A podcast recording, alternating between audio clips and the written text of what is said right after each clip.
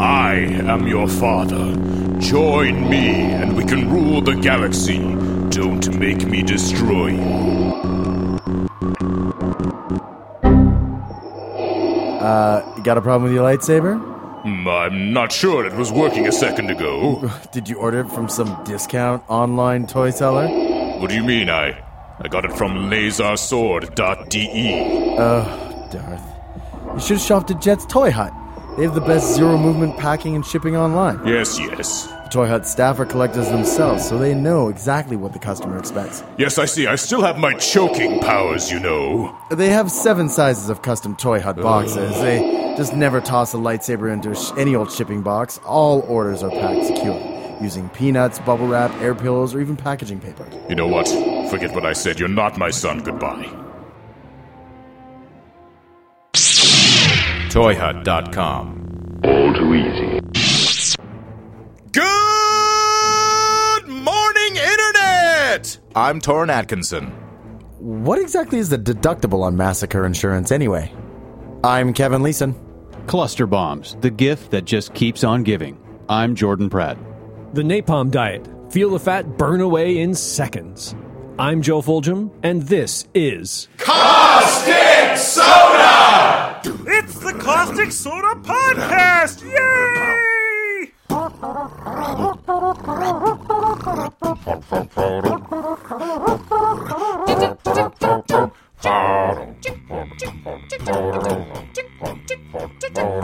It's time to set the mics up. It's time for Tales of Woe. It's time to take the red pill on the Caustic Soda Show. It's time to do our research, unless your name is Joe. It's time to load the wiki on the Caustic Soda Show. To introduce our guest star, that's what I'm here to do. So it makes me very hungry to introduce to you Jordan Pratt! Yay! But now let's get things started. Why don't you get things started? It's time to get things started on the informational, aberrational, strangulational, nauseational. Strap in for the Caustic Soda Show.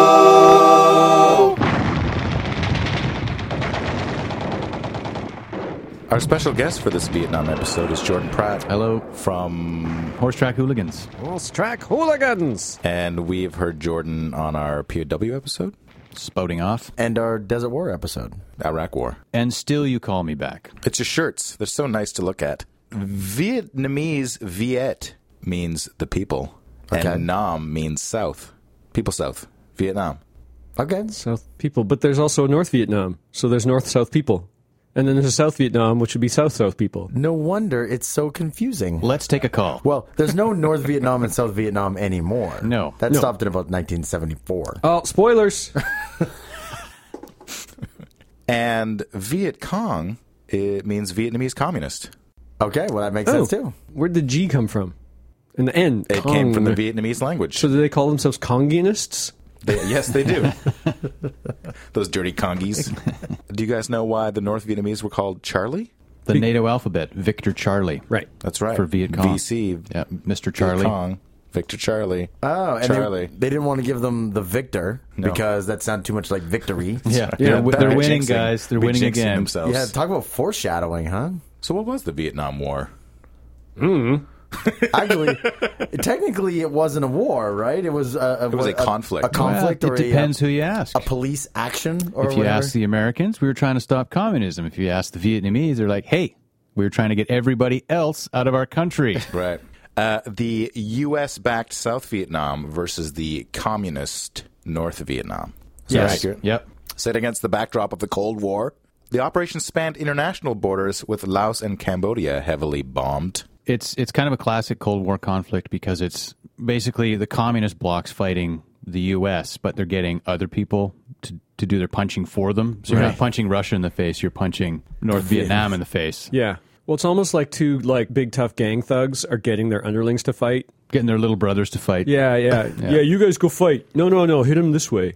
Come on, here's Yes. No, no, where one of the schoolyard bullies is actually hitting the little guy in the face and like staring at the other bully and going, Oh yeah, this is you, kabow. Yeah, yeah, you're gonna get it, kabow. uh, I'm gonna send over some of my little guys. Yeah, you get the message? Are you getting this message? Kapow. And the I little think guy's we've just- uh, we figured out international relations and war now, and Yeah. we should be geopolitical consultants. we absolutely should. Caustic soda starts World War Three. We're gonna fix this shit. Now, who won this war slash conflict? I, am going to go ahead and say the communists. The I North think it's won. the theater going public. Actually, we've had a That lot one of summer, fine we, yeah, films. we have, we did. I'm gonna go ahead and call this a Pyrrhic victory on the part of the communists. Okay. Mm-hmm. Why Pyrrhic? uh, because they suffered a great deal because like 3 million of them died in Oh, the yeah. defense of the country Yeah, about 3 million uh, Vietnamese soldiers and civilians, about 300,000 Cambodians, 100,000 Laotians, and 58,000 U.S. personnel. How many Cambodians? Three hundred thousand. Uh, not bad for not being in the war. Yeah, pretty They good. How just about- how got about- decimated. how about the laotians man like they weren't pissing in anybody's teacup yet you know 100000 of them bit it too Shouldn't, that's have, what- shouldn't have been so close. well, when you give the U.S. the right of hot pursuit, you can come into our country only if you're actively chasing communists. They'll usually take that to mean okay, so we can carpet bomb all available areas then wi- within range of our B twenty nines. Well, Well, I in didn't our- mean that. Oh, yes, you did. In Because our here we Pol- are. in our pol pot episode we actually discussed the fact that one of the reasons pol pot was able to wrest power in cambodia was due to the carpet bombing which kind of turned Well, the, it totally destabilized the country. well and turned the populace against the pro-american government right but they were trying to win the hearts and minds. you could tell Of by all the the, Vietnamese cluster people. bombs. Yeah. Yeah, because the cluster bomb uh, replaced all their hearts and minds with nothing. The hearts and minds were fine. It's just the burned flesh and destroyed skeletal Their systems. limbs and fingers. They Yeah. weren't trying to win those. And I guess we should mention that before this conflict, Vietnam had been previously occupied by the French and the Japanese, and you know, Yes. It's like a really bad game of musical chairs. they had a long history of colonial. Yeah. If it wasn't the overlords. French, it was the Japanese. If it wasn't the Japanese, it was the French again. If it wasn't them, it was the British. so they were really they were already well versed in the uh, art of guerrilla warfare by the time the Americans came in. Right. The U.S. strategy was basically to wear them down, Attrition. just keep bombing them until they couldn't replace their soldiers fast enough. That Yeah. was the idea. Hmm. And the North Vietnam, Vietnamese government and Viet Cong viewed the conflict as a colonial war. They just wanted to keep foreign nations from taking over their country again. That's kind of a recurring theme since Yeah. then, too. What an entirely unreasonable thing for an indigenous people to want. Yeah. These what they think they can rule themselves? Don't they realize that we have their best interests in mind? They don't have any experience ruling themselves. Yeah, yeah, exactly. They, where's the resume? They don't have. Uh, we a don't think you're really- qualified. Yeah, to govern over your own country. Sorry, they, they were about to have a countrywide election before the United States said, no, no, no, no, no. Then you'll just elect the communists. So what we're going Yeah. to do instead is split the country up and then try and, you know, take out the commies by supporting the South, or as we like to call them, the Shakies. The Shakis. That's just my word for them. well, should we talk about the Gulf of Tonkin incident that uh, started the whole American uh, involvement? Well, Okay. okay. up to this point in time, they had like a bunch of advisors, and I'm air quoting this Yeah. advisors on the ground telling the uh, South Vietnamese how best to combat communism. Now, how much bullshit was that? I mean, I know that it's bullshit. They called it advisors, and they even called them advisors when they ramped it up later, right? But, Well- but back then, at the early time, was it like all these weapons we have just happen to have lying around? Here's how you use them, or was well, he, no, were it they was- really it- uh, like? advisors also come with armored personnel carriers, Right. helicopters, communications, small arms. Well, they have to They're get to- training, but they're also equipping. But Yeah. they're not actually fighting. I mean, they had to get to, to Vietnam somehow, so obviously they you know drove their APCs there Yeah. and flew their short range helicopters there. I mean, and then they just you know then they just left them right. They just Yeah. hand the keys over. yeah, the aircraft carrier is just the RV full of stuff. they happen to leave it parked and then unload it to set up their campsite. That's right. So the Gulf of Tonkin incident was uh, in 1964, August the 2nd. There were uh, three N- NVA, North Vietnamese Army. Those are the commies. Those are the commies. VC. They had uh, a couple of PT boats, which stands for something torpedo boat. uh, Yes, it does. Pinko. Pinko torpedo boat. I'm going with it. They're these little tiny boats, they're like Boston whalers that can fire torpedoes. They're hard to find, hard to see, hard to hit, hard to detect, but they can sink big ships. Okay. And they uh, they went after a couple of battleships uh, at the USS Maddox and their little uh, group of uh, This was off group the of ships. This is in the Vietnamese Gulf. coast. This is off the Vietnamese The coast Gulf of in the Tonkin. Gulf and of Tonkin. Right. And then there was another incident reported on August the fourth. And then that was the, the this persistent aggression Mm-hmm. by the North Vietnamese is they drew up the Gulf of Tonkin resolution. Right. They brought it before Congress and they started carpet bombing as a result of this incident. and landing combat troops. Now the the hiccup is the second incident never happened. It was just misreported. What did they say happened? there was a big storm and they said we're being we're being fired upon torpedoes are in the water Turns out it was just large hail. It's Chunks literally of fish hail. in the water. they actually returned fire they fired like something like 200 rounds at the the enemy so they had a mad minute. yeah absolutely and they they called it in they reported that they were under attack and sort of the wheels started to go into motion right it's like okay let's drop this resolution let's get ready to carpet bomb let's do all this stuff and then like 30 to 40 minutes later the same commander who reported the incident Right. reported back and said, uh, I don't, it might not have happened. It might not have happened. We've now we're investigating. We're not 100% sure that we were actually fired upon. And uh, one of his quotes in the later investigation, Whose quote? he was the commander of the USS Maddox. Okay. He reported that freak weather effects, almost total darkness, an overeager sonarman who was hearing his ship's own propeller beat caused a false report of a second attack. Oh, those overeager sonar men. That's Captain Herrick. So, in very short order, there were doubts as to the veracity of this attack, even am on the ship itself. Uh, Too I think- late. That paper's been signed. Yeah, I think Yeah. the, the- by that It's point in been time, filed. the wheels. uh, The clerk has got up. It's, it's 505. Yeah, everyone's on the going way home. It's this flex day, so it's a three day weekend for them. We might as well just send the aircraft carriers out. The commander of the Matic, Captain Herrick, so changed his story slightly, where he was like, "Oh, I'm sure there was an incident, although we never saw any boats," and kind of vacillated a little bit, and so There all are the stories- flying fish with those little uh, Vietnamese cone hats Right. on them. They were and they had freaking- knives. They're freaking sharks with lasers on their heads. Sharks with black pajamas. yeah.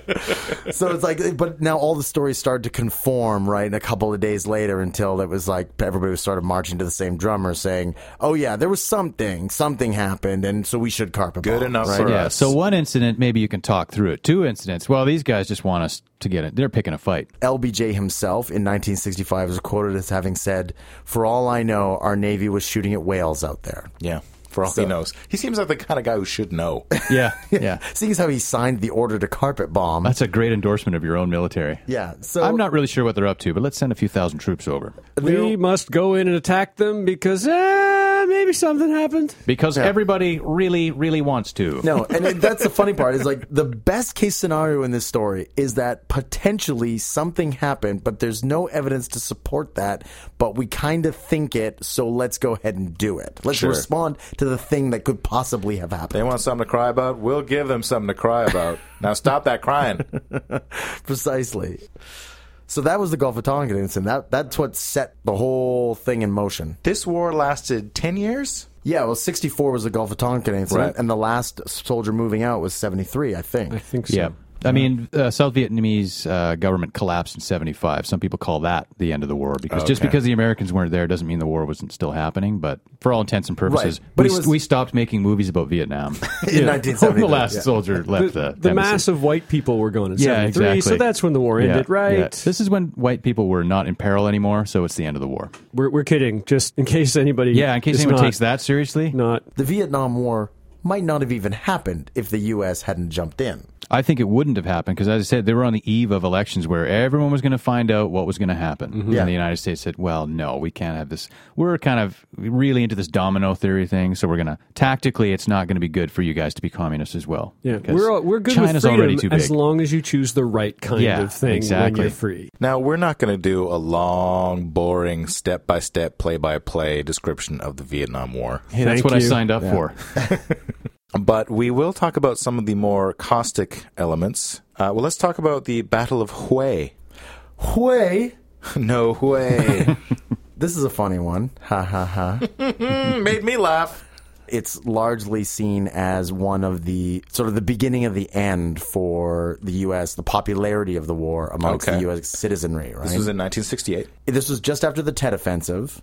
This was where the North Vietnamese used this giant national holiday to actually launch an offensive because nobody thought. Everyone thought they would be having a siesta or whatever. Well, it, it basically it's the um, it's the North Vietnamese equivalent of like invading somewhere on Christmas Day, right? This is a country with 80% of them are Buddhists, so you're going to get more than 80% of the population partaking in this holiday. You're going to get a lot of Christmas presents. Yeah. And you know those Buddhists love to party. They should do. They're all gonna be Buddhist overed. Oh, I made s- I ate so many lotus petals. My I- robes are soaked with spilled tea. I so totally didn't kill anything today. I shaved my head like crazy last night. I got so enlightened. I'm so hungover. uh, so uh, Hue was actually a city that was near the border that got overrun by the North Vietnamese. So they set up like fortifications and defenses, and of course the U.S. Marines weren't gonna have any of this. So they moved. They they launched a counteroffensive. During the 28 days that the North Vietnamese uh, held Hue under their control, the, an estimated death toll of 2,800 to 6,000 civilians and POWs that the North Vietnamese executed, tortured, executed, and even in some cases buried alive. Uh, in mass graves in and around the city. Oh. Any captured Americans were pretty much summarily executed. Okay. Uh, they took uh, most of the city's government officials uh, from the South Vietnamese government and executed them. They took prominent citizens in the city, like anybody who was really wealthy, and took them away, and they were never seen again. And you know, uh, bought just stacks of bodies were found in these mass graves. So the North Vietnamese are massacring the populace uh, at a pretty good rate. Six thousand people in twenty-eight days. That's like you know uh, two hundred people a day. That's pretty good for summary executions. And on the other side of the equation, the Americans are launching this counteroffensive and just bombarding the hell out of this town, right? In you know, only the Americans have that kind of ordinance kind of fashion. Like uh, uh, we all have seen Full Metal Jacket. I'm, I'm sure many of our listeners will have as well. That sequence near the end of the movie where they're in that town and it's just nothing but rubble and like you know solo walls and like Looks like a European city from World War II when Yeah. they're finally marching into Germany. Yeah, and all the walls are just pockmarked. Like basically, it's the entire city's been reduced to a pile of rubble. That was the Battle of Way. okay. Uh, I read a quote here from one of uh, um, the Marines. Did we have to destroy the town in order to save it? Because Way was pretty much leveled when they finally drove the North Vietnamese army out of uh, out of Hue. I think the answer is yes. If you're trying to retake a city, you're, you're at a disadvantage if you're trying to reclaim urban territory. You do have to destroy the city to take it back. There's just no other way to do it unless you want massive loss of life. Because what, what would you rather be? Holed up in a concrete house watching the street, or would you rather be marching down the street trying to take that house back? Right. Well, I think one of the other things too is that the North Vietnamese were intent on holding Hue. Yeah. Mm-hmm. like if they had just like come in, shot a bunch of people, like taken it, and then retreated uh, Yeah. in the face of this like massive counterattack, then the city might have been preserved. But the North Vietnamese were determined at, at one point strategically. They're like, we want to hold the city. It- It's sort of uh, for the Americans fighting um, the North Vietnamese. This is the kind of combat they were used to in a jungle environment where the enemy would pop up and then disappear and melt away. Mm-hmm. Yeah. but it's pretty unusual for them to s- stand fast in a city and try and keep it Yeah. while the Marines are slowly retaking territory Right. and destroying. You know, they were kind of out of their element, but the Marines had sort of been used to this kind of uh, fighting. as this whole thing's going on, like a lot of the Vietnam War, it was being broadcast back in America. After 1968 is really when the support started to crumble and it really it started to tip to the side of the anti war activists. And this is largely one of the tipping points, the Battle of Way, when people just saw this dead American bodies being hauled out of this destroyed city, you know, house to house fighting, just like the dirtiest, nastiest. Yeah, it just was. Uh, and then you try to explain to the American population why, are, but why are we doing these horrible things? Why are we sacrificing our lives? Well, see, dominoes and communism, Yeah. and if this happens, then it might spread. Might we Yeah. we're, my my brother is dying in a ditch in Vietnam for a mite. No, Yeah. no, no more war. Come Red on. Menace and all the rest of Yeah. that stuff. And uh, I mean, and then there's the whole like the city is destroyed. Like, how are we even helping the people who are there? Like, we're there to save them from communism by destroying their entire country. Yeah, another uh, nail in the coffin of the hearts and minds theory. Yeah. Yeah, civilians and POWs aside, the North Vietnamese forces lost an estimated 2,400 to 8,000, while Allied forces uh, 668 dead and 3,700 wounded. So yeah, Just to give you the figures. It was pretty bloody. And in fact, the, the really interesting part of the story, actually, is that the Viet Cong themselves started to admit that a lot of the things they did in, at the Battle of Wei was actually misguided. Trong Nut Tang was the Viet Cong justice minister appointed soon after the Hue battle. And and he said that the massacre of the uh, the civilians and the POWs during the course of that battle left us in a special need to address fears amongst the southern people that a revolutionary victory would bring with it a bloodbath or reign of terror because they went in and took all the local government and, and summarily executed them and so then they realized uh-oh hold on a second we're risking whatever support we have amongst the south vietnamese peasantry now we've created a question mark what are we going to do when we act if we actually take over south Right. vietnam and start being too evil? yeah They forgot about hearts and minds. Discipline in Hue was seriously inadequate, and fanatic young soldiers indiscriminately shot people. So Hmm. There you go. He actually, you know, came out publicly admitted to the massacres that happened in the early couple of days of the uh, of the attack. And a lot of uh, southern Viet Cong soldiers already felt betrayed after Tet because they were kind of thrown into the meat grinder with a lot of the uh, northern Viet Minh veterans kind of leading attacks. So there was kind of a contempt for Southerners because they all sort of, uh, the North thought the South Vietnamese were basically collaborators. So even if you had a unit of loyal Southern Viet Cong soldiers, you still tended to throw them in first because really? you figured, I, I can't really trust these guys anyway, so I'm going to throw them into the American machine guns first, and I'm going to lead them, but I'm not actually going to be in So harm's th- way. This is like that part of The Sopranos where they're unsure if the guy's a rat or not, so they give him the gun and tell him he's got to kill the guy. yeah, exactly. Right, right. And and the justification is, well, you know, this is this is your half of the country. You should be doing the bulk of the fighting here. Right, right. That's interesting. Well, it just means that both sides were manipulating to achieve their ends. So this really is the two, even even on like a micro level. There's two bullies on one side of like the small guy in the middle, kind of getting yeah. squeezed Absolutely. out. It's like one guy punches him in the face, "Give me your lunch money," and then he goes back to his quote unquote buddy, and he's like, "He took my lunch money." He's like, "Well, go back and get it. Yeah, exactly. Go back and some of get your, lunch friends money together. from that guy who just beat you up." And if you don't get your lunch money back and give it to me, I'm going to beat the crap out of you. hey, what? Coming up from Caustic Soda Cinema, personal recreations of the Vietnam War as told by bullies and their punks. That's right. Playground Follies. This Yeah. week, Vietnam. It might also be a little bit of insight into our own childhoods. I never had any lunch money. Ha ha, joke's on you, bully. You punched me in the face for nothing. Yeah, and then they kept laughing. I'd like to talk about Operation Rolling Thunder briefly. that's a cool name. It could be. That sounds like an album title. Operation Rolling Thunder. Yeah, That sounds like, it's going to do everybody some good. uh, Oh. Rolling Thunder was actually uh, taken as a name by a game company for the release system for their collectible card game when they released it as small monthly releases instead of uh, Oh, big, interesting. huge, expensive releases. Small, small clusters, if you will. Uh. Yeah, yeah.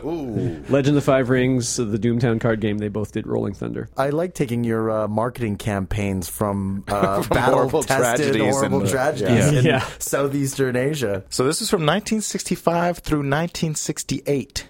I'm going to give you some figures here. That should be renamed Slow Rolling Thunder. Slow rolling thunder. 643,000 tons of bombs were dropped. However, nearly 900 U.S. aircraft were lost. It was estimated that the damage done to North Vietnam by the bombing raids was 300 million. The cost to the U.S. of these raids was an estimated 900 million. That's a terrible opening weekend. Yeah. Yeah, that's a that's a bad business model in the uh, business world. Spend 900 million to reap 300 million in benefit. A ton of bombs were dropped for every minute Nixon was in office. There's a legacy for you. Wow.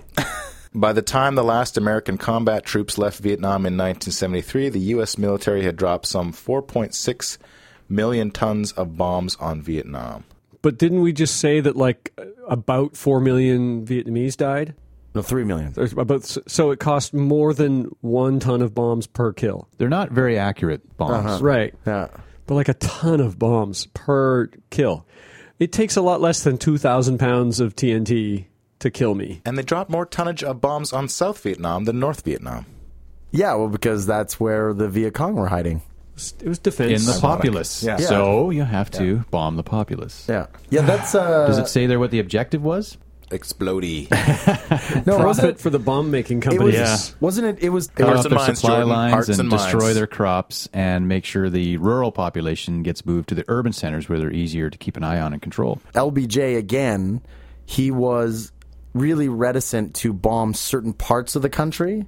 Like he didn't want to bomb uh, Hanoi itself, and he didn't want to bomb too close to the Chinese border. Right. 'cause He's afraid of accidentally bombing Chinese and getting them to come into the conflict, and then you end up in World War Three. Yeah. Uh, I think Rolling Thunder just end up bombing the same places over and over and over again. So, unless you're an incredibly stupid peasant, it would be hard to justify getting bombed out and then going back to the place that you just got bombed out in order to get bombed out Lightning again. never strikes twice in the same place. the only Kevin. reason those peasants are there are to raise food crops, which are decimated by Agent Orange, napalm, right. Yeah. cluster bombs. Why would you go back? You just go to Saigon like everybody else and just wait for the end. So let's talk about cluster bombs.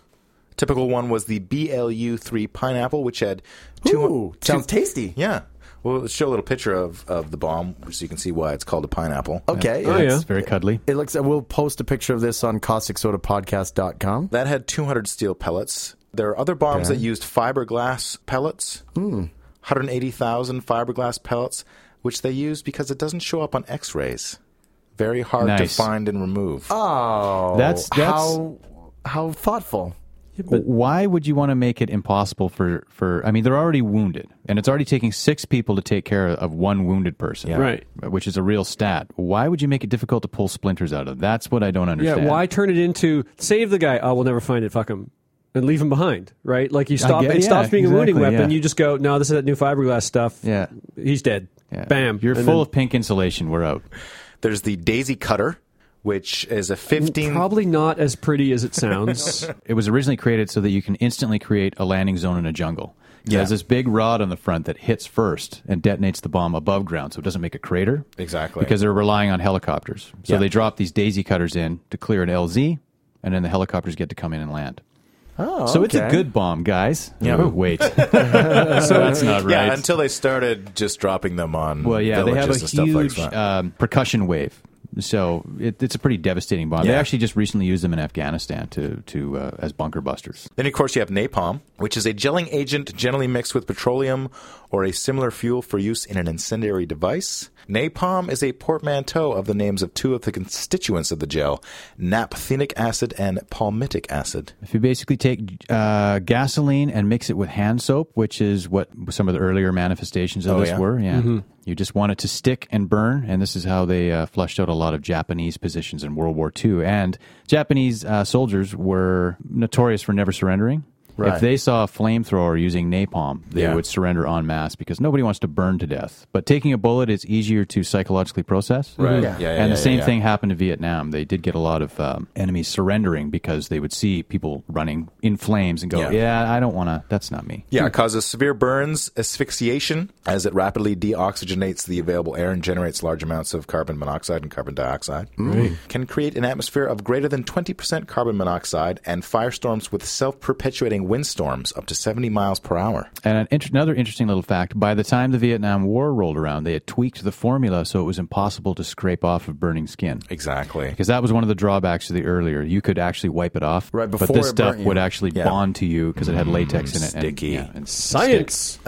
Yeah. Napalm is effective against dug in enemy personnel. The burning incendiary composition flows into foxholes, trenches, and bunkers, and drainage and irrigation ditches and other improvised troop shelters.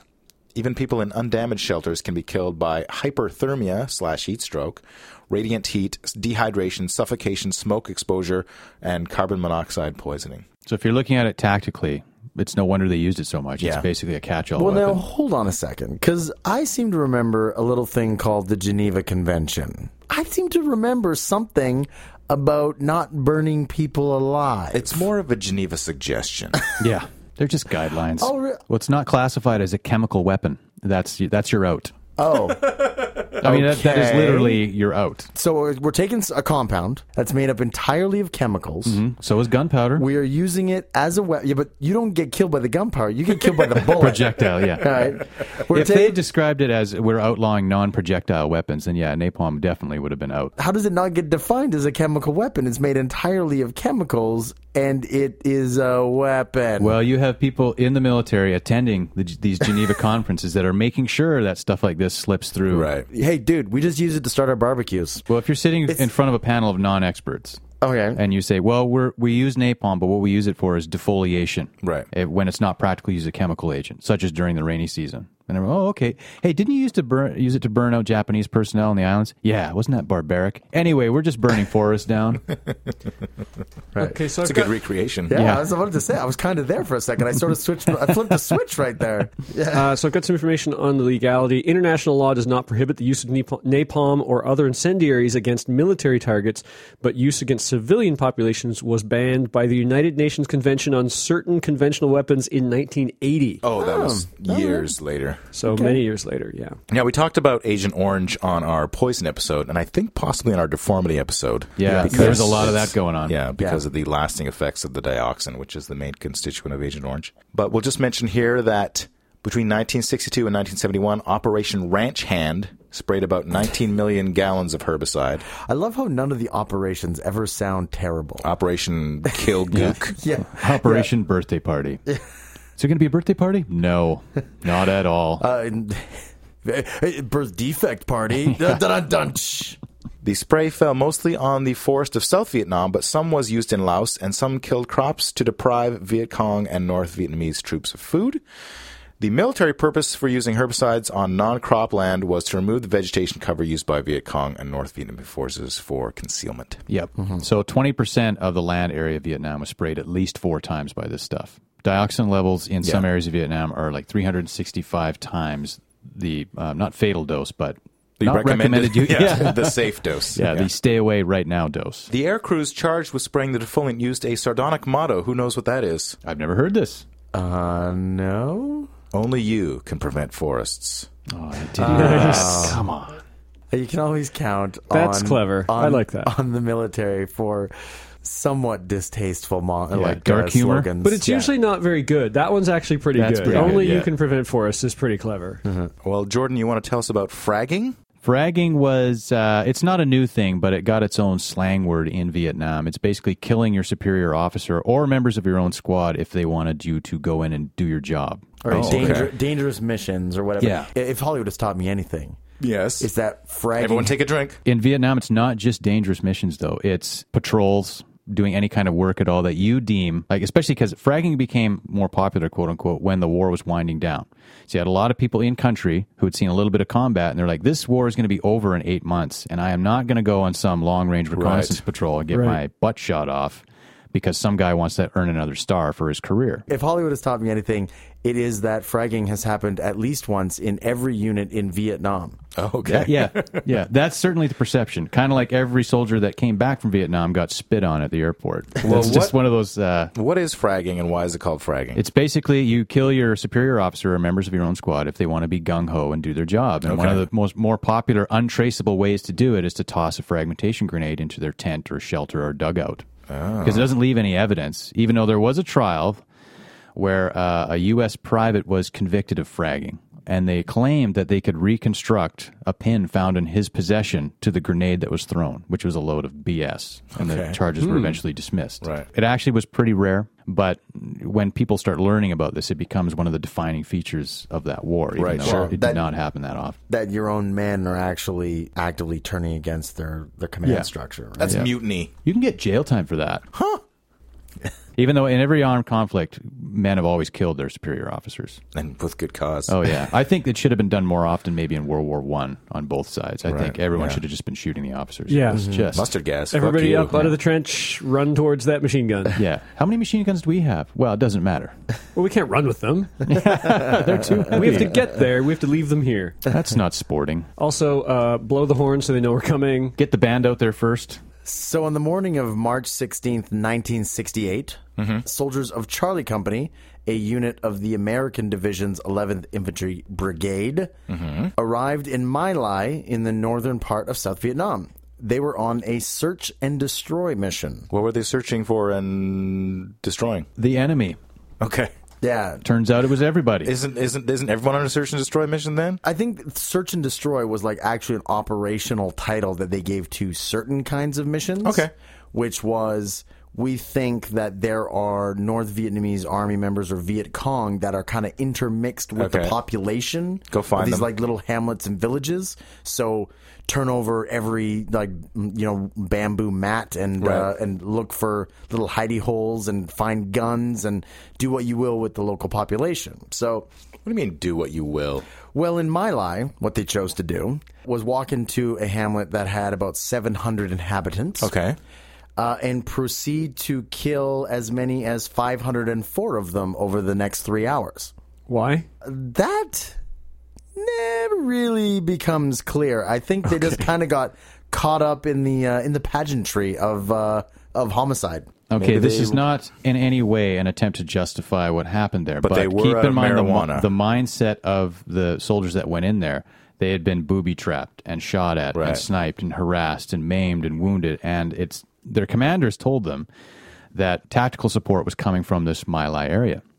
So that's where the Viet Cong were holed up. They said, These hamlets, we need to go in there and pacify them so that they're no longer supporting the Viet Cong So they gave what their um, them uh, commanders on the ground heard was kill everything with legs, and that's basically what Right. ended up happening. of the 504 approximate victims, uh, 50 of them were aged three or younger. So obvious North Vietnamese soldiers. Yes. Those 53 year olds. Yes. Who were plotting the demise They had a look in their eye. of South Vietnam.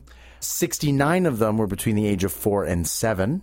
Well, you're old well, enough to it- carry a hand grenade. And in a group, you know, 69 of them, I would have a hard time fighting 69 Seven year olds? Seven year olds, I Yeah, think. They could actually be a collective threat. I Well, get it. and, and kids tend to run when they're scared, and I think the quote we have on screen is, "Who is my enemy? Anybody that was running from us, hiding from us, or appeared to be the enemy." That last part seems a little vague. yeah, they, uh, and 27 of the victims were uh, I- 70 and older. Between 70 and late Hmm. Those are the 80s. craftiest ones of all, though. Yeah, because they have a whole world of experience Yes. to build upon to be super crafty. And uh, absolutely no weapons were found in my line. Uh, so, yeah, a- an entire village full of unarmed civilians. Uh, and they, uh, women were A raped. karate chop is a weapon. Many, many of the women were raped. So what you're saying is the Americans thought they were going into a place where there's a bunch of weapons. Yeah. And then they went in and fucked it all up. Yeah. And then they looked for these weapons and they didn't find any. But they may have Isn't learned that a kind lesson. of what? Did, did they learn a lesson? I think they learned a. They- oh they would wait, never do no, that they ag- didn't. oh, yeah. yeah, guys, we can't be doing this stuff again. I like how you go in to find uh, North Vietnamese sympathizers and you start raping all the women. That because raping does that fall into the pacification? Uh, hearts and minds? I Yeah. think not. Yeah. Another nail in the hearts oh, and minds coffin. They were employing hearts, minds, and vaginas. yeah, they were Hearts and minds and Yep. vaginas. Mm-hmm. hearts, minds, Uh, and coercion. Many of the civilians were stabbed and clubbed to death. You know, to get up close and personal. well, bullets cost money. Several of the victims were mutilated with the signature C Company carved into their chests. Okay, so it sounds to me at this point that this Charlie company were a bunch of evil assholes. yes. Well, or there were probably what probably is more accurate to say there were a handful of evil assholes. okay, okay. Who started doing evil asshole things, and then mob mentality kicked in, Right. and uh, there were a bunch of dudes who followed suit. Because I got a quote from uh, one of the soldiers of C Company. Okay. I cut their throats, I cut off their hands, I cut out their tongues, and I scalped them. I did it. A lot of people were doing it, and I followed. I lost all sense of direction. So, would that guy necessarily have done all these things if somebody else hadn't done it first? Maybe, maybe not. Or maybe he was the first guy that everybody else followed, and he was, you know, retconning it, so he doesn't seem nearly so culpable. Either way, totally evil. Yes, totally evil. Uh, only one American was injured in the course of the uh, Oh, massacre. that was, at that My Oh. was Lai. when he shot his own foot. Yeah, he was clearing his gun because it jammed while he was shooting people. Classic M16. Uh, oh no, it was his handgun. It Oh, was his uh, Colt Classic 1911. 1911. Uh, he was clearing his uh, his pistol and shot himself in the foot. Who hasn't shot themselves in the foot? There's actually there were photographs Fixing a of, stovepipe of jam. soldiers actually uh, carrying him off the field of battle. Okay. with uh, his foot lifted up off the ground and him grimaced in pain because uh, he shot himself in the foot. we should mention that there were American personnel that were putting themselves in harm's way to save civilians. Yes. and they were almost court martialed for their There, actions. there's a soldier named Robert Maples who uh, was ordered to shoot a bunch of people that had been laid down in a ditch. Uh, his own commanding officer pulled out his pistol and trained it on him and told him that if he didn't shoot them, that he would shoot Robert Maples himself. He still refused, and then another soldier came in and killed the people in the ditch. Okay, so not as evil. The least evil of the bunch was actually not a member of C Company. Okay. He was a Well, he's uh, disqualified then. He was a helicopter pilot named Hugh Thompson who was flying overhead and saw what was happening on the ground and landed his helicopter and ordered a bunch of women and children to climb inside Right. so that he could fly them to safety. Uh, and then he saw another group being uh, uh, herded into a, a remote area that he thought they were all about to be massacred. So he flew his helicopter over there and put it between him, between the, the women and children and the soldiers, and ordered his door gunners to open fire on the Americans if they were to approach Oh, any okay. closer, and loaded them up and flew them to, re- to safety. So you know there Sounds were a like couple there of, are some non-evil dudes in He, there. he, yeah, he could have been executed for that. So I mean, it wasn't. He didn't just take that on lightly. He, No. There was real things at stake there. And there was a, a, a gentleman named Ron Ridenauer who uh, wrote letters to 30 congressional and military officials a year later detailing the events at My Lai, which opened up an investigation because nothing had been done about this massacre up to that point in time, and he decided that he needed to shine a light on it. you mean there was a cover up? Shocking. Yeah, the 11th Brigade claimed to have killed 128 Viet Cong during the operation. Uh, when Hugh Thompson uh, claimed that civilians had been murdered in the attack, Charlie Company's commanding officer, Ernest Medina, was asked how many civilians had been killed. Even though he had personally seen at least 100 bodies, he wrote in his report that 20, between 20 and 28 civilians were accidentally killed by gunship and artillery fire. So there was a, as opposed to the 504 dead bodies that were left in their wake, Right. that were stabbed, clubbed, raped, and uh, shot by small arms fire. So I think it's fair to say the last of any American support for the Vietnam War may have evaporated somewhere around that time. Yeah. Yeah, as soon as the stuff about my life started to kind of uh, rear its ugly head, Your anti-war demonstrations ended up a couple hundred people to thousands of people attending. Yeah. Uh, the Army investigators conclu- concluded that 33 of the 105 members of Charlie Company participated in the massacre and that 28 officers helped cover it up. Charges were brought against 13 of those 33, and in the end, only one, Lieutenant William Cayley, was convicted. Cayley was charged with murdering 104 villagers himself, and he was sentenced to life in prison Please say military prison. military prison in 1972, and after being issued a dishonorable discharge, he was released in 1974. What? Two years later. Interestingly enough, he went on to a career in uh, insurance. because You you, really know- never know what's going to happen. Yeah, you don't know if anybody's going to come into your village and start massacring you. Trust me. Insurance. That's a nice village you got here. It'd be a shame if something happened. Wait, this is extortion. No, You it's might- insurance. You might want to. Uh, you might want to get some of the extra, you know, massacre insurance. Yeah, these thatch huts, they go up. No problem. Tinder dry. Was he a successful, did you say, insurance salesman? so at least 30 years later, Thompson and two others were awarded the Soldier's Medal, which is the uh, the United States Army's highest award for bravery, not involving direct contact with the enemy. Mm-hmm. So it took a while, but they finally went, "Oh yeah, that was the right guy. He's the good man." To be accurate, there was no direct contact with the enemy, that's, for sure. Yeah. I want to talk about tunnel rats. Yay, tunnel rats. This is one of the most interesting things that I found about the war. It is crazy. I want to do a whole episode on subterranean warfare As a result of your research. as a result of my research. wow. Research inspired Yeah. topic. Start show in this- Poland. So the Viet Cong dug an elaborate system of tunnels near Saigon over the course of 20 years, stretching more than 120 miles long and 30 feet deep. Okay. They were used to avoid aerial attacks, house troops, transport supplies, and communications. They housed entire villages rumored to be able to hold 5,000 men. The Viet Cong spent months living in spaces three to six feet high and four feet wide. Okay. Dangers included flooding, poor ventilation. A captured report suggests that at any given time, half of a Viet Cong unit had malaria, and that 100% had intestinal parasites of significance, Keep in mind that every insect in Vietnam is pretty much poisonous, too. Yeah. Yeah. especially the worms. and they like dark spots. Uh, the tunnels were infested with ants, poisonous centipedes, scorpions, spiders, snakes, and vermin. Yeah, because they like little holes in the ground too, and they see this giant sure hole that do, some yeah. human dug, and they went Free lunch. "Jackpot, free hole. They were dug into hard clay, which had largely protected them from American bombing. Oh, convenient. Whereas standard U.S. Army practice was to seal, blow up, or otherwise attempt to render tunnel systems unusable with smoke, tear gas, and explosives, the Australians spent days laboriously searching and mapping the complexes they found using military engineers. Okay. The Australian commander referred to his men as tunnel ferrets. An American journalist, having never heard of ferrets, used the term tunnel rats and it stuck. Rats are smarter anyway.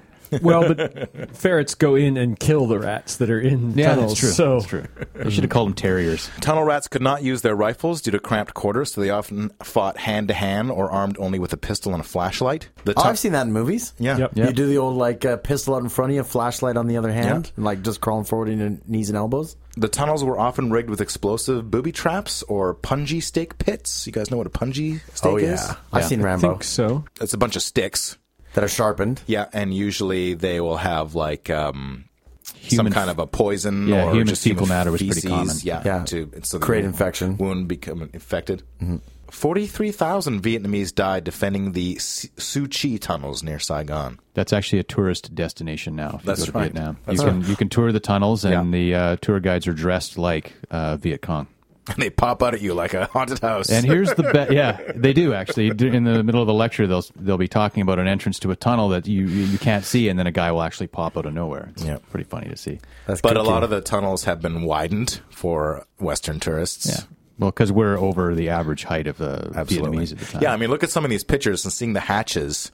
Like, you'll see an American Mm-hmm. soldier who's found a hatch to a tunnel, And he can't he's even got fit. it open, and it's like, you're not going to fit in there, yeah, buddy. yeah, yeah. This is about as thin as a two by four. So, very, very interesting and dangerous and caustic and gross and horrible. Uh, do we want to talk at all about POWs? They kind of fall in. I, I mean, I, in my research on the POW experience, I found that there was one kind of torture that was used over and over and over again. So it seems very Vietnamese, Vietnam specific? specific. So I'll bring that one up. Sure.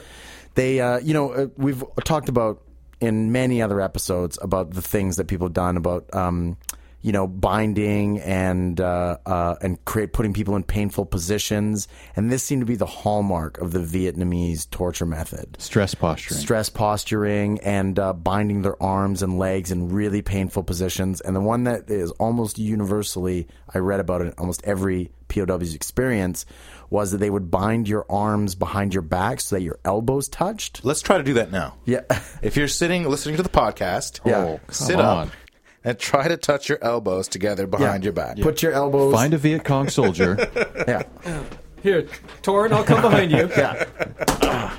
Is I don't like where this is going. I'm not going to hurt you. I'm just, you, you let me know. It doesn't seem possible. There's two feet between your elbows. so. a a Yeah. full two feet with me pushing relatively hard. And this is where uh, training from uh, military advisors really comes in handy. You don't just think this stuff up. Right. This is a pretty old military doctrine that's passed down to uh, to people to make it So effective. they would tie your arms behind your back until your elbows touched, and even in some situations, they would take your lower arms and then tie them upwards so that your thumbs would be touching the back of your neck. So if anyone Seems could impossible. just if anyone could just stop and demand no with your elbows behind your back and then your thumbs behind See, your this neck. this all probably worked really great until they had to fight the Indian yogic corps.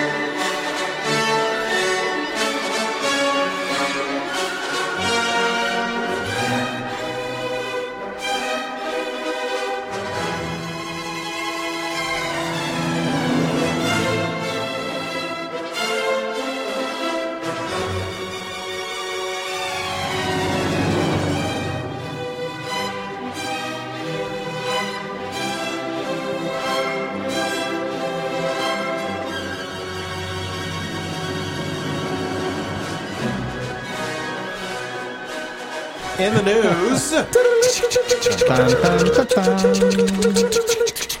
March 2011. In Laos recently, a 10 year old boy was killed by a buried bomb he and a friend disturbed while playing. While his friend was killed instantly, the boy survived the initial blast and the long trip to the nearest city and the ride to the second hospital, but was denied medical care at both. Neither had donor blood. The boy returned to his village to die in agony at his home. Oh, lovely. Yeah. Not a happy ending. People go give blood, please, Mm-hmm. especially in Cambodia and Laos. The bomb that killed this boy was one of many items of unexploded ordnance, or UXO. UX unexploded. Oh, okay. So X stands for exploded. That's right. Awesome. Seeded throughout Laos during U.S. bombing campaigns in the 60s and 70s. In Southeast Asia, UXOs injure and kill hundreds of people each year. These unstable bombs and de facto landmines render, render large swaths of land unworkable for agriculture, economic development, and infrastructure building. To clear the land, UXOs have to be removed or safely detonated in place. Otherwise, the land will remain unusable for decades. It's like salting the earth is not good enough anymore. Mm-hmm. In France, they still have uh, bomb disposal crews basically at the local police station because they still are digging up British and German unexploded ordnance Yeah. in, in fields. So you can imagine how many there are still laying around Vietnam. Yeah, 70 years later. Wow. UXOs contaminate a fifth of Vietnam's total land area. Between 1975 and 2007, UXOs injured or killed about 105,000 people, according to the Vietnam- Vietnamese Ministry of Labor, Invalids, and Social Affairs. Okay, that's higher than I would have thought. Cambodia still has as many as 6 million landmines and UXOs. The U.S. dropped more than 2 million tons of bombs on Laos between 1964 and 73, up to 30% of which did not explode. 30%? Yeah, and when they sold those armaments to the United States government, they said most of them have a failure rate of 2%. So That's a bit of a hopefully somebody got discrepancy. their money back. Yeah. You know what? You need to return it. You can return it without the receipt.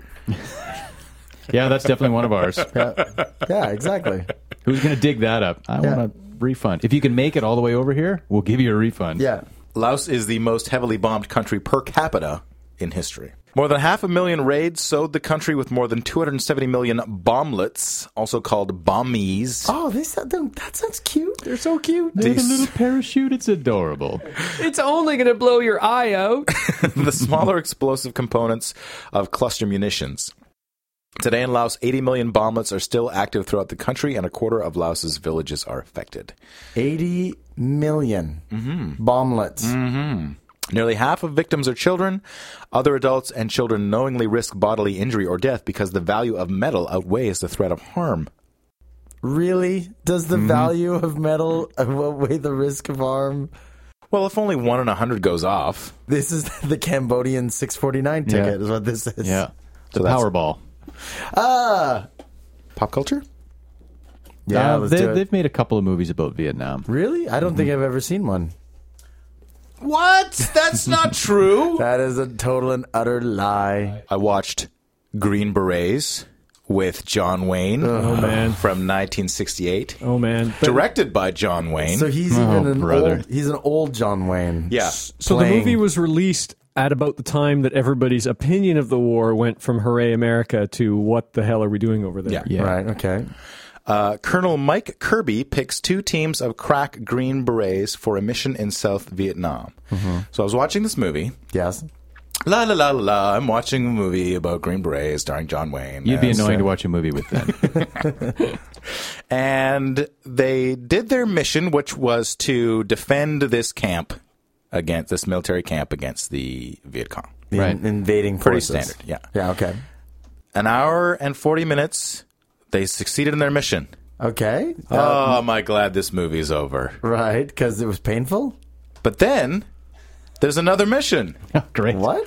Now they have to go and capture a Viet Cong general. Because those were all over the After- place and highly wait. visible. After an hour and 40 After minutes. an hour and forty minutes, with a climax and a denouement, they go into this second mission. So should they have kill build this? Is that what you're saying? They should have split this up They should into have just two killed movies. it. Period. so uh, two hours and twenty-two minutes altogether. That is a To slog. watch John Wayne? Yeah. Good It lord. was 10 minutes longer than the actual war. Filmed in Georgia. Atlanta, Georgia, and Ho Chi Minh City. Uh, pretty much the same thing. In 1967, John Wayne wrote to Democratic President Lyndon Johnson requesting military assistance for his pro war film about Vietnam. uh, Jack Valenti, who was uh, one of the presidential advisors at the time, said, Wayne's politics are wrong, but if he makes this film, he will be helping us. Okay. Really? Wayne got enough firepower to make The Green Berets, which became one of the most controversial movies of all time. Where's the controversy? Yeah, what's the John debate? Wayne sucks. That's that is a that's just a universal truth. There is a Wilhelm scream okay. as enemy soldiers are thrown into the air by an exploding grenade. That's Yeah. something, anyway. Most colonels were only in their 30s during the Vietnam War. John Wayne was 60 when this film was made. Okay. Right. Yeah. And George Takei missed working on the Trouble with Tribbles episode of original Star Trek to work on this movie. Oh, No regrets there, I'm sure. Oh, there he is in the picture there. So I do not give this movie a high rating, Uh, do you give it a low one? but as probably the only pro Vietnam War movie, I thought it would be useful to watch it. I give it a 1 out of 10 because he's wearing the correct Tiger Stripe uniform for that era. it's good to They know. actually- Otherwise, otherwise it would be zero. Yeah, they actually call that uh, John Wayne uh, Tiger Stripe. here's the thing though. It was that era. He just picked it up and Like it was 1968. Yeah. So Deer Hunter? Deer Hunter has one of the best final scenes in all of film. But it history. takes so long to get Yeah. there. It does take a long time It's to a get long there. slog. But I enjoyed every minute of it. What is the general plot? There's a huge, long wedding, yes, Yeah, which when you you first see it when you're 12 is maybe a little long. well, everything in Deer Hunter is long. Yeah. right. This Because is 1978. it's one of the first Vietnam movies, Vietnam War movies that I ever saw that drew this connection between what's going on at home and what's going on in Vietnam. Okay. And how different people dealt with it differently. Okay. Right? It's a group of friends who all are shaped and react completely differently to the Vietnam experience. So the big wedding scene se- sets up the group of friends. That's right. And then do they all go over to Vietnam and serve in the same? No, John Cazale Company? doesn't go over. He's Okay. he's unfit, right? Uh, so De Niro goes over as a special forces officer. Uh, so he's like a Green Beret or special forces. One or- shot, one kill. That's his big thing. That's exactly it. And uh, uh, whereas his other two friends are um, are over there, uh, played by John Savage and Christopher Walken, and they're just like regular forces, right? John Savage and De Niro end up POWs. Okay. And uh, Christopher Walken uh, never comes back from Vietnam, and it's cinema as art. yeah, it's about the effect of war on human lives and Yeah. friendships and, and all that kind of stuff. it, it's uh, every minute of it is worth it. Like you're uh, you're on the I was on the edge of my seat every time I see it. It's Even during the wedding, you're on the Yes. edge of your seat. I was sitting there thinking of Who's Oh. myself, gonna catch the? who's gonna catch the bouquet? You know Who's gonna get drunk and hit on the ugly chick? uh, Yeah, exactly. Where are uh, where are the bridesmaids? One year later was Apocalypse Now. Yeah, but Apocalypse Now probably started shooting like three years earlier. Fair enough. Yeah, one of the most famous boondoggles in uh, in anybody's career. Uh, Apocalypse Now took forever to complete, and uh, like, three people kind of went somewhat insane in the course of making it. Almost more interesting than Apocalypse Now is the documentary about the making of Apocalypse Now, made by Francis Ford Coppola's wife, Okay. named Heart of Darkness. I Mm-hmm. found that more compelling than the actual movie. It's one of the only movies I think is a complete mess, but I'll watch start to finish every time it's on. Right, that because, sounds about right. Yeah, because it's so many good parts that I don't agree with the way they were put together. But I mean, obviously, what do I know? But the movie's a mess, but I just can't stop watching it. It's Yeah. that Well, uh, there's also the benefit of the fact that I'm a massive fan of the fiction on which it was based, Heart of Darkness, uh, the book by Joseph Conrad. Right. Mhm. And uh, I I've read that And for- dozens of times. And for those who don't know, that's actually set in uh, Africa. in Africa, Africa, yeah. right? Yeah. so it's kind of Congo, been isn't it? adapted to be in Vietnam. it's set in the in Africa in the 19th century. Yeah. right. And so it's it's adapted and modernized for Vietnam, but it's the storyline of Colonel Kurtz, who goes insane and travels upriver. Uh, and uh, Martin Sheen's character is assigned with the job of either getting him to come back to America or to assassinate him. Did you ever watch the uh, Shiza film Shard of Darkness? Not as good. and also a real thing. and also quite long. How was the budget on that?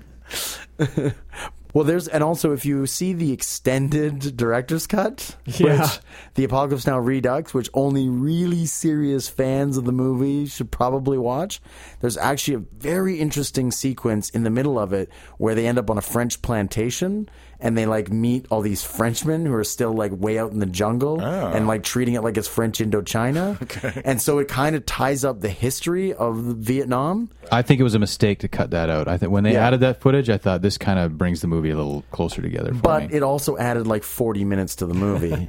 those are quality minutes, Kevin. quality minutes. I don't disagree. I love that sequence. Like there was like four or five things that were added in the Redux, and the most lengthy of them was the the French plantation stuff. Yeah. and all this other stuff they added did not need to be in the movie. The French plantation stuff was really well done, and it's a shame that they took it out. But it would have been a three and a half hour movie if they hadn't. Platoon, 19. 86. 1986. I okay. Here's the thing about Platoon. So first, I'm going to talk about the memory that we all have of, of the movie Platoon, which is The poster. That's all I remember Yeah, about the the, movie, is poster the and poster. The, arms in the air, the, The dog Christ tags. figure, the dog tags, and the logo, uh, and all the awards it won. It won Best Picture. It had two Academy Award nods for Best Supporting Actor on Yeah. 100 Best Films lists all over the place. I rewatched it just the other day uh, for this episode. excited, thinking- I'm sure. Thinking, man, I've watched this in ages. I'm so excited to see Platoon again. I remember it being great. I actually remember certain quotes from it Yeah. as being kind of inspirational to me. I remember at the end he's got that quote about I sometimes think of myself as being the son of the Yeah, child of the these child two of the fathers. two fathers, yeah. And I'm like, yeah, it's cool, like the duality of man and stuff like that. I rewatched it and it is terrible. Yeah, I it's agree. awful. It it feels like a movie within a TV show. Like Mm-hmm. like if Entourage, if the cast of Entourage had been hired to be in a Vietnam War movie, the cheesy Vietnam War movie that they would be in with the terrible, no depth acting and no depth characters, just representing complete and utter over the top cliches, is exactly what this movie Was it like Tropic Thunder done? Yeah. Yes. It, it plays to the sensibilities of, of your average like 13 to 15 year old 'Cause male, I think. When it came out in 1986, I was 13 years old, and I Yeah. saw it in the movie theater, and Yeah. it was probably my favorite movie I'd ever seen until I saw Top Gun, right? but Platoon was top three for a number of years, and then years later, probably in the mid 90s, it- you know, I got an opportunity to see it again. You're like, oh yeah, let's see Platoon again, and then hating it, It's- reviling it like can't even believe and it was it was there was an epiphany in my second viewing of that movie Mm-hmm. that i realized i hate oliver stone Yeah. Ooh. So what is the plot? Unlike these other movies that ha- give you personal background and some civilian life, or at least some out of combat and then in combat comparisons, Mm-hmm. basically Charlie Sheen's character gets dropped into this platoon and then they Yeah. have to go off somewhere. It's not even really said. Yeah. Trek through the jungle. Now stay here and get attacked. Yeah. And then they get attacked, and then h- things are horrible, and he gets really high. The, h- his drug that gives him crazy hallucinogenic things and makes him a total loser is weed. Yeah. Really? Yeah. Like, come on, man, you, you're smoking too much of that shit. I'm like, come on, dude. Like, they're getting high and going to sleep. Chill. Mm-hmm. It's, it's This actually is left wing anti war propaganda.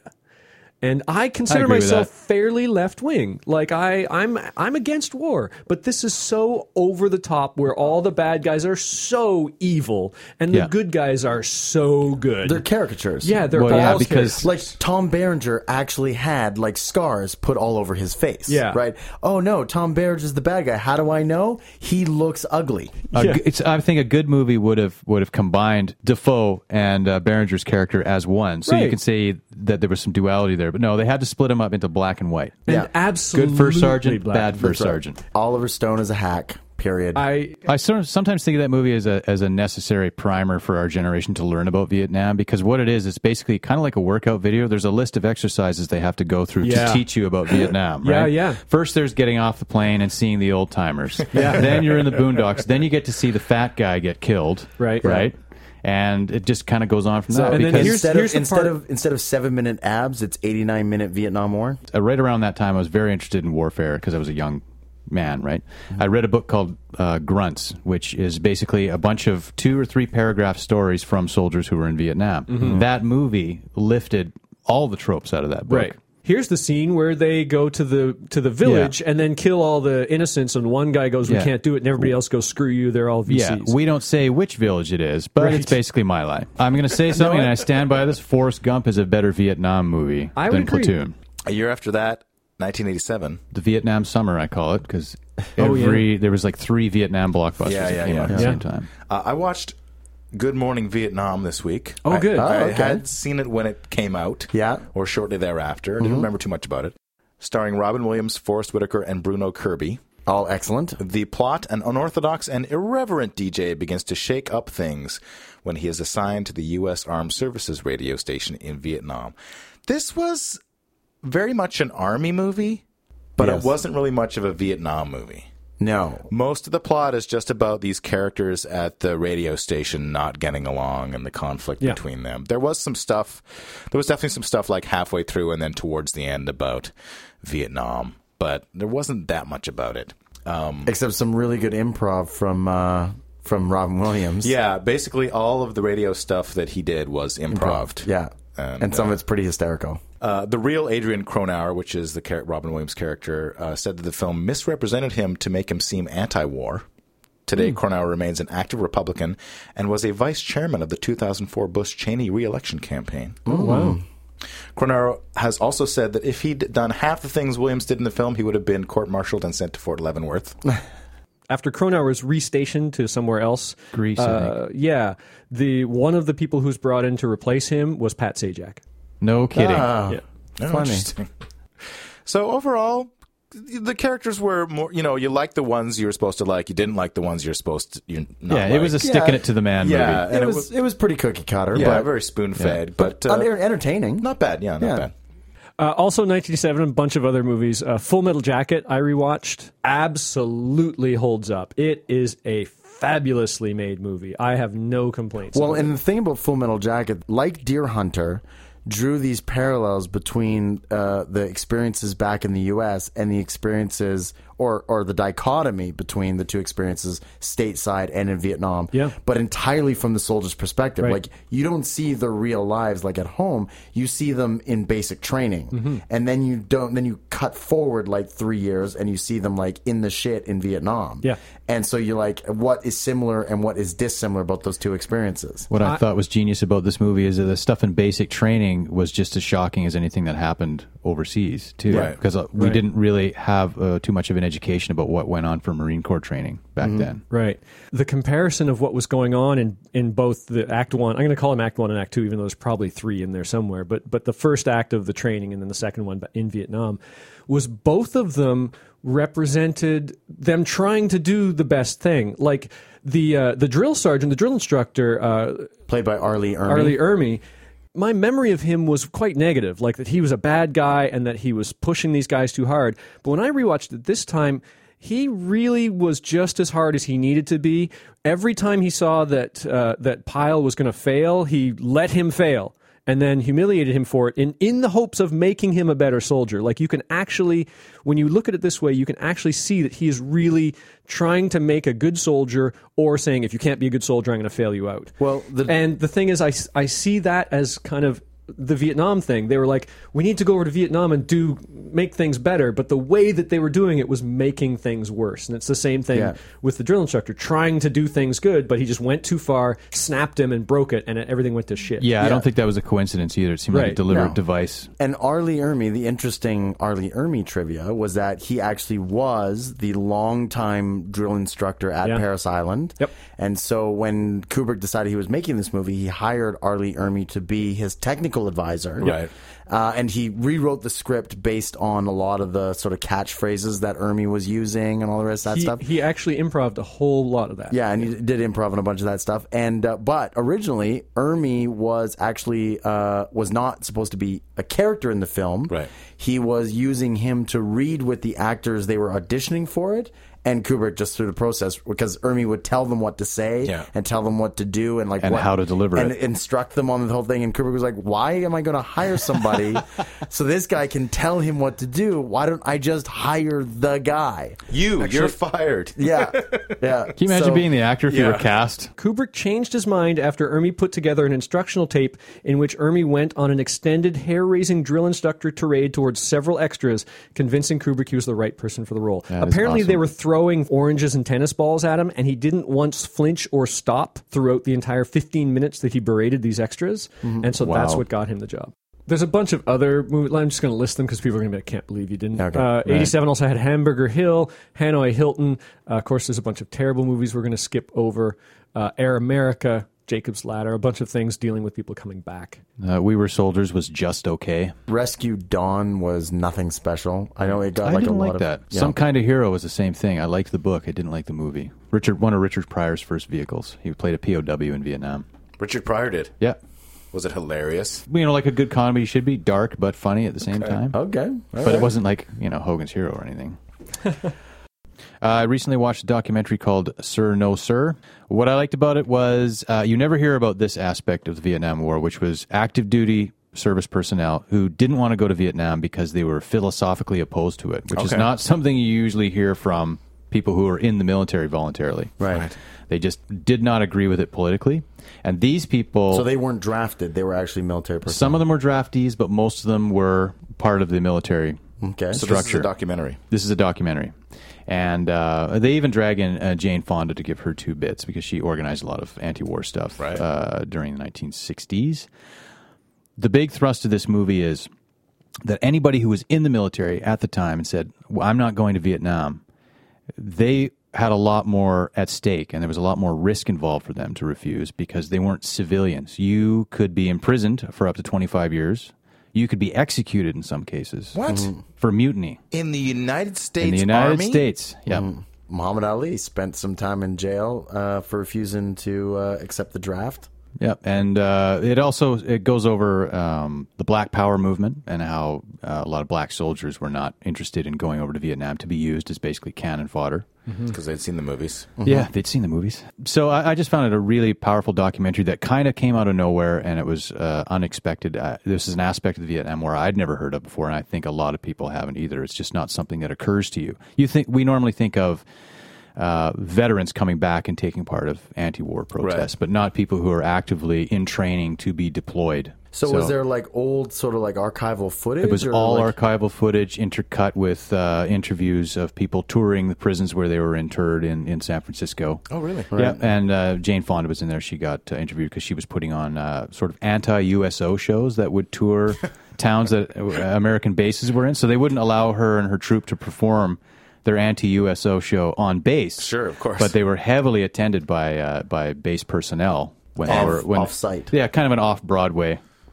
That's You where know. the hippies and the army dudes commingled. They, they in- actually did. There were coffee houses run by military personnel that were anti-war and published newspapers. I mean, it's a great documentary. You should see it. Hmm. really very interesting. Needless to say, the army wasn't too comfortable with this. Oh, and it's from the BBC. Uh, when during one offensive more bombs were dropped on Vietnam than were used during the whole of World War II by both sides, the Navy also started to protest their involvement in the war. A ballot was cast on the aircraft carrier Constellation in which the crew decided not to go to Vietnam. I wanna That find doesn't more say info whether about or not the ship w- ended up going to Vietnam. Because keep keep in mind that the crew was not mutinying; they were just taking a vote. Whether Yeah. or not that vote had any sway over the military command, I mean, obviously it didn't. It didn't, 'cause it looks So- like your yeah, four 'cause even deployments. yeah, they held a, an election in the city of San Francisco of whether or not they thought that ship should go to Vietnam, and of course everyone vote, voted no because they were all a bunch of hippies. Hmm. Dirty hippies. Dirty hippies. So, as much as I rail against hippies, I admire these people so much for it was a tough time to take a stand because if you took a stand against something like this was going on, you were anti-American. Period. There Yeah. was no Yeah. there was no middle ground there. Joe, you read the comic book series The Nom. Yeah, I or think The Nam. Marvel's Larry Hama was kind of like the main guy behind it. I remember they would always have photos of him wearing his T-shirt. Uzi does it. He was a big war Uzi guy. Mm. does it. Um, it was a pretty good. fi- I- I'm guessing I'm not much of a history guy, but a pretty good, pretty realistic uh, depiction for comics Yeah, anyway. I of mean, what was especially going on in Vietnam. especially at- in that era, like there was. Uh, 86 to 93. I uh, I remember reading it and kind of being surprised that there was, you know, uh, rougher language than you'd usually find in comics Right. of the time. Was it not approved by the Comics Code Authority? It was not uh, approved by the Comics Code Authority. I'm not surprised. Yeah, no, there was rougher language. Like uh, c- characters were getting killed. Like there was a, um, it was it was definitely a rawer take on comics than I had seen up to that point in time, and so I think that kind of captured the imagination of its following. Anyway, The thing I noticed about this comic and the movies that came out around the same time this comic was being published was uh, America was sort of starting to deal with uh, the hangover that Vietnam left. Yeah. And people really wanted to know what had happened to their uncles and fathers and stuff like that because nobody was talking about this. Everyone just, it, Vietnam was so disgraceful that everyone just shut up about it unless you were Oliver Stone. yeah, You know, and you know if you think about it, 1986 is only 13 years removed from the actual end of the conflict from the U.S. perspective, right? Mm-hmm. and things like post-traumatic stress disorder and e- even the uh, cancer that uh, agent orange had caused in, in air crews was starting to actually be officially recognized people were starting to start a dialogue about this horrible thing that nobody wanted to talk about for years and years so the 80s i think it was kind of like everything came to a head and this Yeah. was sort of one of the things that came out it of was it was ramping up to Yeah. Born on the Fourth Ag- of July. Again, it's a it's a primer for kids of our generation to learn about what happened and why no one was talking about it. And Yeah. and the comic, the Nam, I noticed I read a few issues. It is again just sort of cataloging the tropes that we that we Mm-hmm. Yeah. know of now. So it's a good primer for what happened. It and was why. a four color comic book, though. it was especially interesting because one of the biggest uh, toys and comics and TV series at the time was GI Joe. Yeah. which would have Mm-hmm. been in like direct contradiction to what the Nom was doing, right? Right. So it's kind of it was the counterpoint to GI Joe almost. I think the timing was perfect for this comic. Lesser of two evils. I think we should do was it worse to be an American soldier in Vietnam or a Viet Cong soldier in Vietnam because you, both sides had a really bad time of it. Okay, all right, but in different ways, in, in very, different, very yeah, different very ways. different ways. So Well, I'm at heart a communist. Right. So okay. my first instinct is philosophically. philosophically to be with the Viet Cong. right, Uh-huh. we're not talking about politics. We're talking about on boots on the ground I know, experience. I know. Well, here's uh, here's the way I lean because I'm not a skinny fella, so uh, trying to like be You would be, though. trying to fill into one of those like tunnels. Yeah. might be problematic. I might get wedged. Right for that alone, we call you the tunnel fat. The tunnel fat, I I prefer husky. Uh, y- normally, but then compared to these tunnels, Yeah, get it. Be less a tunnel rat and more like a tunnel pig. hey, the Vietnamese potbelly pigs. There you go. There you go. Uh, no, you- seriously, uh, I think just if you just come at it from a statistical perspective, three million dead Vietnamese, fifty-eight thousand dead U.S. soldiers. Yeah. like just in a numbers game alone, you're really rolling the dice. I mean, you have a massive technological inferiority uh, to the other side, so. I'm leaning towards the U.S. soldier just because I've got a much less chance of being put in harm's way. and you're only there for 13 months, and then you go home. Yeah. Not Mm-hmm. to mention the fact you're not waging war in the neighborhood where your family is. But let's I'm going to go with true. the U.S. soldier. let's as well. let's put it this way though. Uh, at least you can feel you've got the the right on your side when you're on the other side. You know you're protecting your country from invaders. You just want to have this election to You're defending yourself rather you're than defending Yeah, yourself. yeah. Your right? defense rather than You- offense. You kind of have the moral high ground as much as you're putting in punji stakes and. So to sum up your position, Wolverines. yeah, kind of. You are the Wolverines. Still, Yeah. even with that, I have to go with the math and the 13 months. Yeah. And the I Although there is kind of a flip side to this U.S. soldier thing, because hey, what if you're assigned to Charlie Company and you roll into a village of 700 innocent women and children, Yeah. and your uh, your commanding officer says, "All right, let's start mowing people down." Even though you're going to survive the war, you're going to end up back at Homestead, and you're just going to have to live with the fact that you mowed down, you know, a couple of hundred three-year-olds. You know, and in and it's the more course of the common search for and destroy soldiers mission. in that position to follow orders rather than be the guy who says no. Yeah, of course. I mean, even if you don't end up pulling the trigger, you're standing behi- beside a guy who is pulling the trigger and you're not doing anything about it. The same thing. Sure, you got a better chance of surviving the war, but when the war is over, you also have a much better chance of having to live with yourself. Well, no, but remember Hue? They went in and killed all the a whole bunch of people in Hue. Yeah, but they they actually admitted it and I'm kind of apologized. Well, I'm sure many of the America. Well, yeah, I shouldn't have gone in and killed that village. Okay, here's the thing. Yeah. I get to build booby traps if I'm a VC. Yep. Okay. And you got a place to put your poop. I can have a place to put my poop. Yeah, on the punji stakes. I can, finally, I get to live underground Boo. because I'm not much of a surface dweller. No, that's true. Actually, this actually kind of like sort of fits I like Torn's hanging lifestyle. out in the basement and you know just With designing the poisonous booby traps. centipedes. Yeah, there's that. But you can also use them for good. The poisonous centipedes. Yeah. Gather them up, put them in an easily shatterable glass, and then throw them at people. Yes, exactly.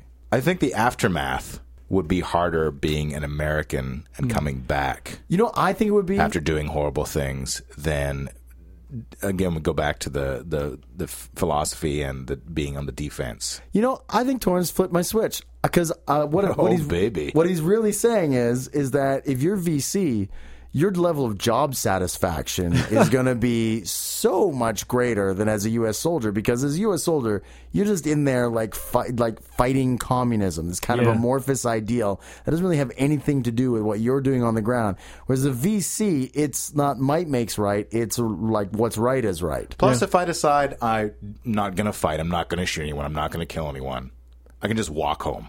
Yeah. You just go back to your patty, your Well- rice patty that gets carpet No, bombed. they're still rounding up guys and forcing them to fight. Yeah, I mean, Yeah. There's, let's not let's all not. Viet Cong were, were was voluntary. It's like Yeah. we're going to cut your family open if you don't yeah, join us. There was a certain amount you're of that not going defending on too. the country. You're a traitor. Bang. Like, yeah, this is But I think if, if as an American you're vilified by the people you're supposedly there to liberate, you go home, you're vilified Yeah. by America Yeah. for what, 25 years before people finally start to admit that, oh, you know, okay, I understand that it was have been not over there." cut and dried. Yeah. yeah.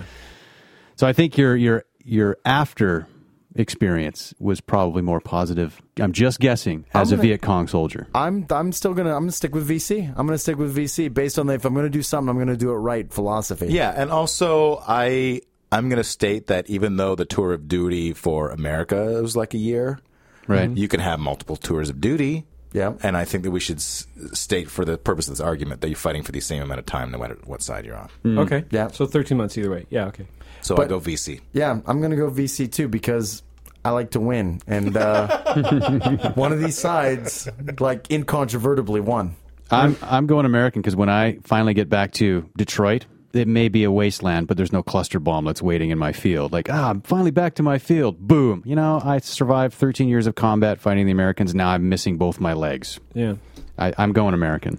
I'm still doing it for the just the math, fifty-eight thousand to several million. Right. Like, yeah. And then I get to go around and collect uh, bombs for money. Uh, bomb Un- let's. unexploded bomblets. Yeah, because Get the your medal red is hot worth more bomblets. than your life. That's a that's a good hobby. Yeah, I'm going to choose the side whose life was worth more than scrap metal. Ouch.